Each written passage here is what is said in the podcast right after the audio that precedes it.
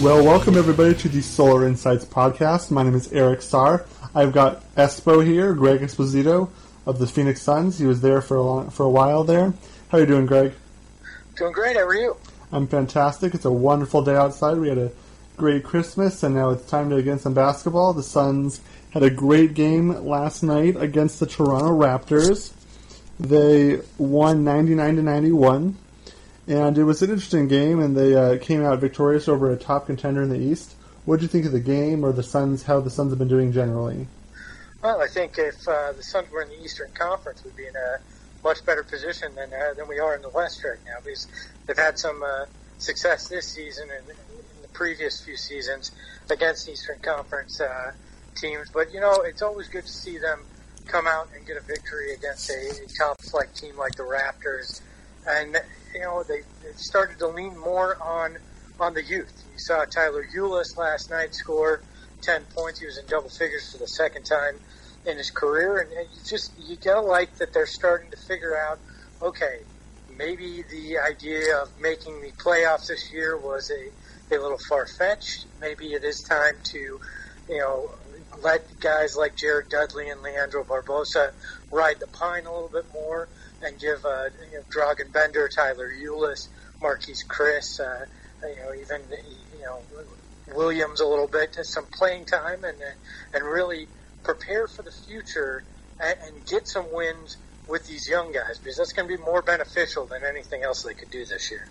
Definitely, yes. I always, I never thought it was really going to be feasible at the beginning of the season, but uh, definitely towards as the, as every game goes along, there should be somewhat more minutes for Bender and Chriss. and I mean Chriss has been starting for a while, but still more minutes, more crunch time as he learns how to play and um, hedge pick and rolls and things like that, how to keep his head in the game and really know when to pick his spots for sure. But the funny thing is, I was looking at the standings, and with the way Portland has faltered, while the Suns are, t- are t- in a three-way tie with the Timberwolves and Mavericks for the worst uh, record in the East or the West with uh, ten wins, they're only four wins away from the Sacramento Kings in eighth place.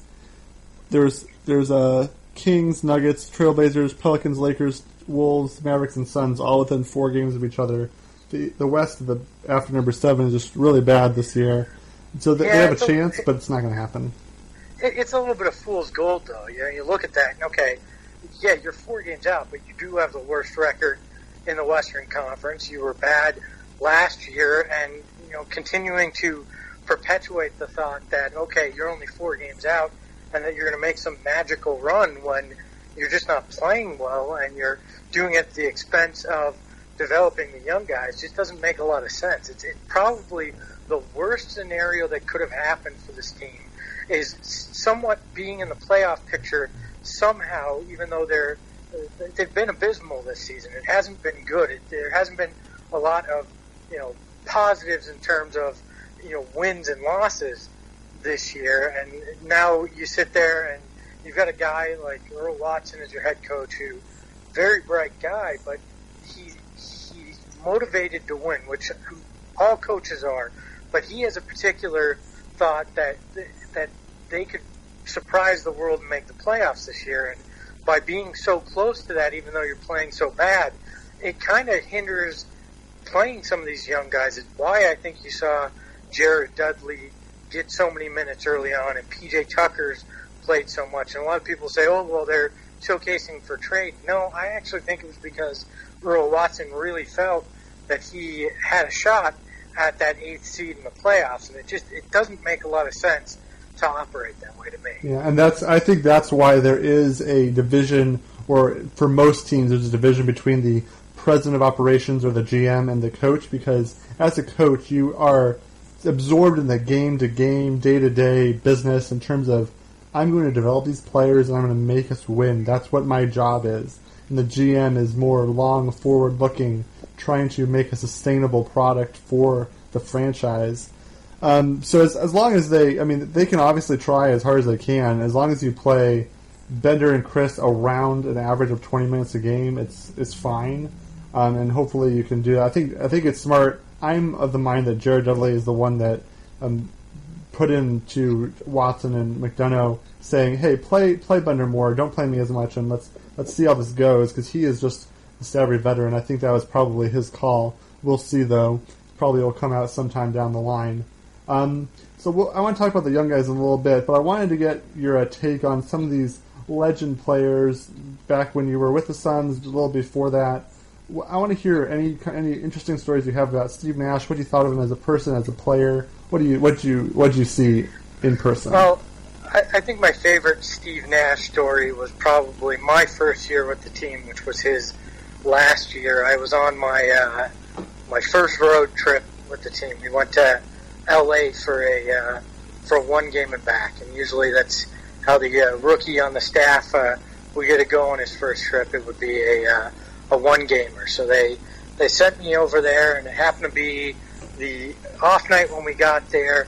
Grant Hill was premiering his Duke documentary that he uh, that he was kind of the mind behind on the uh, Paramount lot, and somehow I got invited. They they knew I was there, and they said, "Hey, why don't you why don't you come out?" I think it was uh, the director of media relations, Julie Fie, who who said, "You know what? Why don't you come with us?" So so mm-hmm. I wind up uh, you know in a in a car with Alvin Gentry and uh, I'm pretty sure it was Channing Frye and a couple other players driving over there, and uh, then we get there and there's a little reception beforehand, and I'm standing there and I'm I'm at a place. There's no reason I should be at this thing. A bunch of you know a bunch of Duke alum and a bunch of NBA guys and a bunch of you know uh, movie executives all hanging around on, on the Paramount lot. And I'm standing there, and, and Steve Nash is kind of standing at the table trying to eat some stuff, and all these people just keep coming up to him, coming up to him, and it's obvious that you know he's not going to get a chance to eat, let alone uh, catch his breath, because everybody keeps just wanting to talk to him, which makes sense. He's a, a former two-time MVP at that point, still a big name in the game, and I decided, you know what, I'm going to walk over there and just pretend like we're having a conversation so people leave him alone because nobody's talking with him. Smart. So, you know, I went over and, and we just sat there and, and kind of interacted for, for a few minutes. But I said, look, man, I just, I figured you could use a break. We don't, we don't have to talk or anything. And, and we just stood there for five minutes. It was a very human moment. He was very nice, and it was a kind of a welcome to the to the NBA moment because he was very nice to me, and it was uh, just one of those things I'll never forget about it.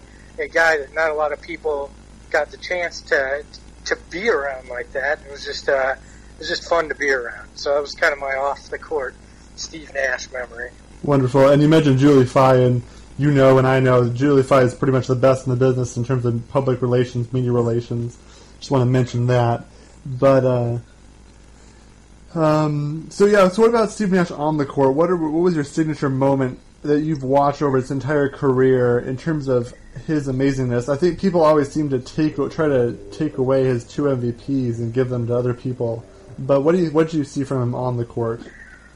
Well, I'll I'll go with one that isn't a you know an amazing play or anything, but uh, again that last season, last game of his at U.S. Airways Center when uh, he he's out of the game and fans want want him to come back in. Alvin Gentry had taken him out.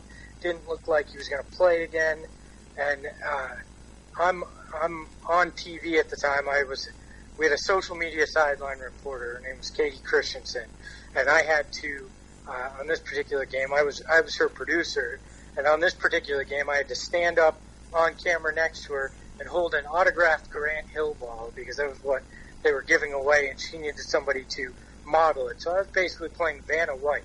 And as we're standing there, we hear it, it, this swell of "We want Steve" that just starts to build and wow. build and build, and for five minutes, that that "We want Steve" chant went around that arena until finally Alvin Gentry put Steve Nash back in, and the irony of it is his final play as a as a Sun at, at U.S. Airways Center was a turnover when they put him back in, and Steve laughed about it. But like it was one of those moments as a sports fan I will never forget, and really I think was a coming of age moment for for Arizona sports fans because we're not exactly always the most savviest of fans, and I thought that, that was one of the more classy moments that uh, that there was uh, from a pure play uh, standpoint of Steve Nash. I remember a had to be 2006 a double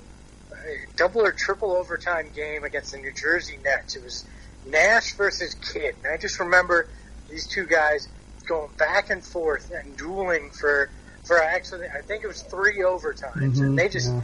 kept going back and forth, and Nash just stuffed the stat sheet. To me, that just has stuck out my mind. I know it's an obscure game and probably not one most would pick, but that's always kind of stuck out in my mind as as kind of the embodiment of the Steve Nash seven seconds or less era because it was him dueling against another great point guard and a, and a former Suns point guard at that as well, and it just uh, it just for some reason sticks out in my mind as one of the one of the quintessential Steve Nash moments. Yeah, I definitely remember. I remember that his last game in as a Sun, it was amazing, and I he was such a masterful point guard. He had the eyes in the back of his head, the ability to see a play before developed, and really make the right pass. Randomly, I remembered that uh, you were saying last games. I actually do you remember uh, Dan Majerle's last game? yes, where he couldn't hit a three, and then He he started doing the push-up. That was the he when that was hilarious. That was I forgot about that. That was that was so funny. Um, Uh, yeah, but he he was, was wearing he was wearing those awful shiny. Remember when the uniforms in the early 2000s were were shiny? They had Mhm. that weird shine to them. I, I for some reason that sticks out in my mind from that too. Yeah, that's funny. Um, so let's uh, let's uh, do some Amar'e talk here. So I do. I mean, we, actually, let's wrap up Steve Nash with what do you think about his legacy? Because I've been talking legacy with uh, about Melo and Tyson Chandler and some other people with on some other podcasts here, other episodes. And I want to talk about Steve Nash's legacy. Two MVPs. He's obviously going to the Hall of Fame. Um, he's already the Ring of Honor. What do you think his legacy is going to be? The best cha- player ever to not win a championship? Uh, he'll be in that in that argument with you've got Stockton and Malone and Barkley and guys like that that were were in the argument of uh, best to never win a championship. I think I think Steve's a guy. The further we get away from from his time on the court, uh, the more we're going to appreciate just what he did. I Mhm. remember last year when we were preparing for his uh, for his Ring of Honor ceremony, and you went back and we had to go through and and pick out all sorts of highlights and do all sorts of you know film and, and video clips for online and in Mhm. arena and everything. You go back and you watch, and you just you forget how amazing he was, how fluid those passes Mhm. were, the the way he could cut through the lane, cut down the baseline, and throw a pass to a guy in the corner without even thinking about it. Just just the amazing things he could do and how effortless it was. I think down the year or down the line 10, 15, 20 years from now, we're really going to realize just how great Steve Nash was. And I don't think we fully appreciated it in the moment. Yeah, I, th- I think I even have patterned this the Steve Nash. There's obviously the one that I think you and I and other people talk about where you're running down the court and he uh, stops and gets someone to run into him. But uh, the one I really think is the Steve Nash is where you drive baseline, then keep going and just keep going in a circle until you lose the guy that was following you and just make a layup completely open. Yep. Just keep driving the circle until you're open. Um, Yeah, and, and you don't see you don't see guys really do that. He he was a, a one of a kind in that way. Well, that's definitely one of the things that I think that when you get to the NBA, you lose your ability to keep your dribble. Like people forget, they think, "Oh, I got to shoot it. Oh, I got to pass," because it's such a quick game until the game really slows down for them after a couple years. It's like they want to get their shot off. They want to. They don't want to disappoint their coach. They want to execute the game plan. But really, it takes a lot of maturity to keep your dribble alive. I see Booker. I saw him pick up his dribble in the other in the last couple of days. I think I think uh, the game day before yesterday. He saw one where he drove middle base. He was in the middle, almost double team. Pick up his dribble, had to throw it way out, almost to half court because he didn't keep it going. It's one thing that's really hard to to teach because it's something that's in your brain that you really have to intent be intentional about doing and keeping your dribble alive. which is it's easier to pick it up because it's easier to secure it that way and not have it stolen. But you have to have that that um, balance between the possibility of it getting stolen and the ability to have that versatility as you keep your dribble alive. Yeah, and I think one of the benefits for Steve was he playing at a at a small college and you know playing all four years there. Uh, he he had to be more creative. You know, he, he had to do things that Mm-hmm. you know, sometimes these top flight talents that are one and done probably don't have to do in their game. He had to be crafty. He had to outsmart guys. He had to find ways to get an advantage uh, where other guys wouldn't. And I think uh, that's probably why he did that so well was because it was something he could have an advantage in when his size and all those other things and athleticism were never going to be what the advantage was. It Mhm. had to be doing things that others weren't. Yeah, he, I mean, he was uh, barely um, recruited out of high school, and he went to Santa Clara, and just played played well, and got in the NBA, and made it. I mean, that's he just did what it takes. I mean, he's a in that sense you can compare him to Stephen Curry Davidson. I mean, you didn't think he was going to be amazing. You thought he was going to be an NBA player probably, but not MVP type caliber player. But they have the skill set and the core strength and the ability to shoot with that shot release, and you can make it. Yeah, the, Steph had the pedigree though with his father Mhm. Yep. Dell and grew up around the game. I mean, Steve that came literally out of nowhere. Nobody, nobody knew who Canada. this kid this kid was. Yeah, or South Amer- South Africa probably. yeah. Um, let's let's talk about Amar'e Stoudemire. He is uh, even more uh, more of an enigma than Steve Nash, even I think, in terms of legacy, in terms of well. So what do you? What is your favorite um, part? What's your favorite clip about Amar'e? Um, and in terms of that, and what do you think his legacy is going to be? Well, my favorite clip's got to be the Olowokandi dunk, where he just posterizes a seven-one former one number one pick and just just destroys him. I but what Amar'e's legacy is going to be is what if? What if Mhm. he didn't get injured? What if he was around for for more of those, you know, Suns years that he wound up being out, whether it was the eye injury or the knees, whatever it was. It's it's that what if, and I think he's another guy. I mean, I said we didn't appreciate Steve enough in his time, you know, and when we go back and look, I think we will more. But I don't think we fully appreciated Amar'e either.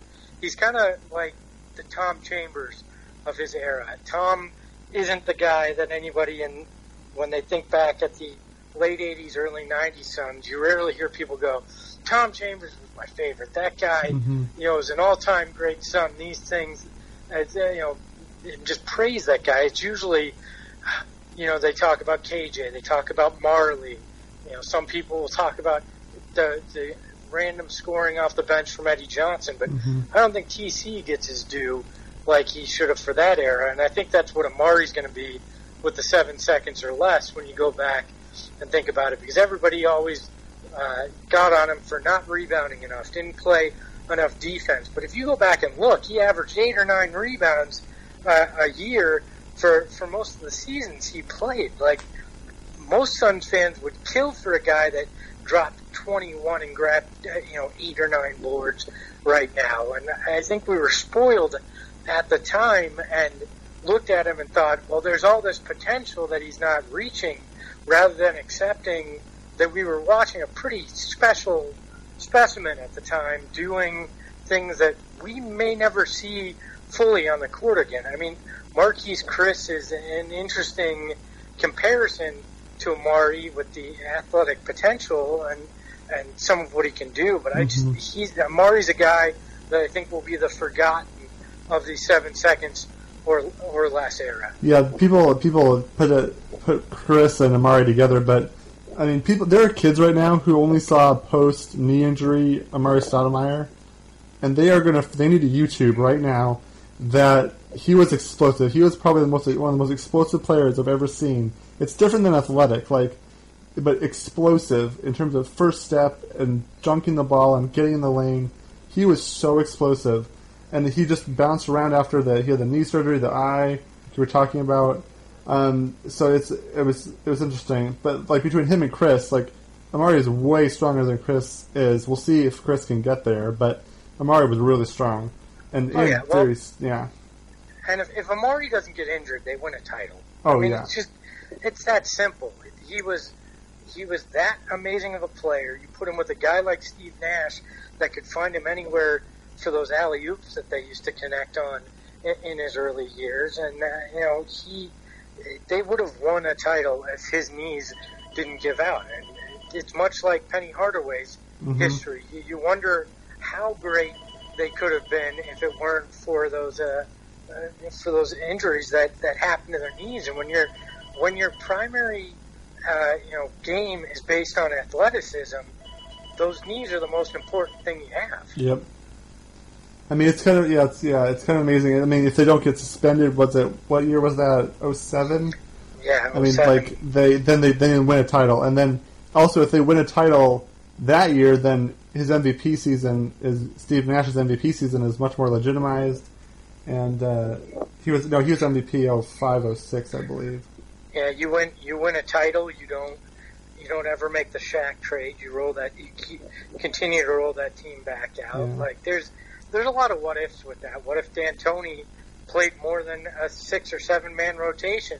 So when they get to that game where uh, Diaw and Amar'e are suspended, that they actually have a bench that they can turn to that it be productive. I Mhm. mean, you if you're dusting guys off out of mothballs in, in that game and trying to hope that all of a sudden they're going to be able to play in a, an important playoff game, you, you shot yourself in the foot already, and that was that was something that D'Antoni uh, would, I'm sure, even himself admit that he should have had a longer bench, and I think you see in Houston, he's he's kind of learned those lessons. So there's there's so many what ifs when it comes to that to those seven second or less teams, and I think Amar'e's probably the biggest one. Definitely, and we can talk about Marion some other time. We don't have too much time here, but I did want to remember to mention it to you and to everybody. You mentioned Boris Diaw. If everyone wants to check out my interview with Matthew Tyan of the Spurs, uh, real GM, I, he gave Boris Diaw, Kawhi Leonard, and Tim Duncan stories that no one's ever heard before about them because he was in the locker room and he hadn't told anybody yet. So you and everybody should check that out because it was interesting, interesting stories. But um, what do you think about Booker? I mean, people, he's very, he is one very hyped person ever since he came, broke out in his rookie year, and I think that hype has gone too far in terms of expectations on how to assess a player like this. What do you think? Uh, he's 20 years old, and it, he, he got caught in the perfect storm. Suns fans are desperate for something to cling on to in terms of hope for the future, and in a lost season that was just decimated by injuries last year, this young kid showed more promise than anybody ever expected from from a guy drafted at his slot and Mhm. and a guy that was primarily viewed as a shooter at the time. So everybody overinflated expectations coming into year two, since he was the main offensive weapon last year for the second half of the season. All all defenses were focusing on him coming into this season. This is a natural regression. I mean, it's not it's not something to overly panic about. Yeah, is his shooting uh, has his shooting struggled? Yes, but let's look at the the roster that's out there with him. Who's really making it easier for him to get open shots, anyways? Who's drawing drawing the defense other than than Eric Bledsoe It's not out? Tucker, it's not Chandler, it's not Chriss, and that's the only people out there with him. No, and you, with with Bledsoe, you know, if he's the primary ball handler and trying to trying to make things happen to get a Booker open, it's just it's not ideal. You're not you're not putting him in the best position to be able to score, especially when uh, you know in, in, against the Spurs, Kawhi Leonard was on him at for part of the time. I mean, it's just anybody that thinks that the the sky's caving in when it comes to Devin Booker and that that potential all of a sudden is gone and let bail on this young guy or is just kidding themselves. I mean, he still has, I think it's five 30 point games this season, and and that that's with all these struggles. He's gonna he- be yeah. all right. I, at at some point, I think he's probably a number two on on a really good roster. I don't think he's the number one guy, just like a Klay Thompson Mhm. isn't the number one guy in Golden State, and probably wouldn't be the number one guy on on another contender if he went there. He he's a really really good player with an amazing head on his shoulders. I spent, I know, a, a lot of last season with Booker, including uh, in Toronto when he was there for All Star Weekend, and I've never met a teenager who's more composed and better well put together to succeed as a professional athlete than than Devin Booker is. There's mm. no doubt in my mind that he has all the intangibles and what it will take to actually be a great player. The biggest question is is the Suns environment one that can actually mold him into that kind of player and can they put the kind of guys around him that are necessary for him to be to, to blossom into the kind of player we all hope he'll be. But anybody thinking that this kid is a disappointment with what he's averaging this year just because he's had some bad shooting nights are just kidding themselves. I mean, I mean, I totally agree. And the, I mean, people. This goes for Ulis and Ulis and Bender and Chriss as well. McDonough draft you draft these people for their what is it, twenty six to thirty age seasons. You mm-hmm. you take the time before that to mold them into the player you want them to be in terms of character, in terms of skill set and role, and that I mean, obviously there's there's trades in between. You're not everything, but it's not a surefire shot to stay on your team for, for those seasons. But they're they're assets in that sense. But the, like this is development. You win as many games as you can because that's how you make the character, form the players. But that's not that's not why they drafted them. They don't. This is not a finished product, and no one is expecting them to be. For just for context, for what you were saying about Booker last year, just for those who don't know, um, Booker was the 13th player drafted in the in the in 2015, and last year he was. They had lost Bledsoe and Knight, and Markieff Morris was injured, bad, and traded, and they lost T.J. Warren for most of the second half. So he, they were playing without their top four scorers, and Booker was basically the only player that was producing at a high level. So just for context for everybody, this, this it's very weird. To, very it's very weird to see him being slightly worse when everybody knows who he is and how he plays now. And he was, I mean, when he was at Kentucky, he didn't even start, and he was just a shooter. And he has improved so much. Even over the offseason, he improved his floor game and his, his ability to hesitate and dribble so well. Um, let's switch sw- switch to Bender. What do you think about Bender and how everybody's handling him? Watson. It's something that we talk about on Twitter endlessly in the Suns um, media set. But what do you think? Well, let me let me put one other thing into in the context when it comes to these young guys. Every time a Suns fan wants to get down on whether it's Chriss, Bender, Ulis, Booker, any of that group, remember the fact that when they go to Las Vegas Summer League, they're not even old enough to walk the casino floors yet. let's let's keep that in mind. So there's don't pass judgment on these on these kids before before uh, they they're even old enough to crack a beer open legally. Let's keep that in mind. But when it comes to Bender, I, just, I think it's been ridiculous that he hasn't seen the court more often. If, if you believe in him, if you thought he was worth the fourth pick, and you know, if if you're of the belief, like I think most of us are, now I don't know if the Suns coaching staff is, but the rest of us are, that this, this is a season more about development than it is about attempting to make the playoffs or anything like that then you need to get this guy on the floor because in the brief flashes we've seen, I think he's actually more prepared for minutes than Marquese Chriss is. Mm-hmm. Everybody knew coming mm-hmm. into the draft that Marquese Chriss was raw. It's why the Suns didn't, didn't take him at four and that Bender was closer to a more polished product. So uh, I think Bender should be seeing the floor more. We saw it against the Spurs. He gets minutes. He puts up a double double.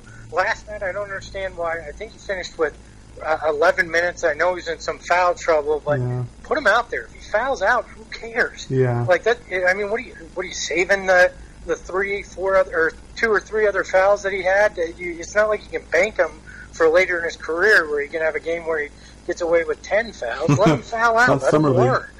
And, you know, um, like it's it's just let this let this kid grow because that's what this whole season is about. And play him in the right position. They've been playing him on the wing more than anything, and that's just I don't think that's where you're going to see this guy uh, blossom. I, I think I read 62% of his shots have been three pointers so far, and that's because most of his minutes have been at the three, where he's having to go up against small forwards who are fairly athletic. And one of his advantages at, you know, at seven one and his foot speed is the fact that he can beat a, a power forward or a center off the dribble. He can create mismatches that way. But when you put him at the three against uh, against small forwards, you're you're lessening what that advantage is. And now he, he's better on defense than Chriss. I just I would like to see Bender get uh, significant minutes going into the second half of the year. And I don't know that it should come at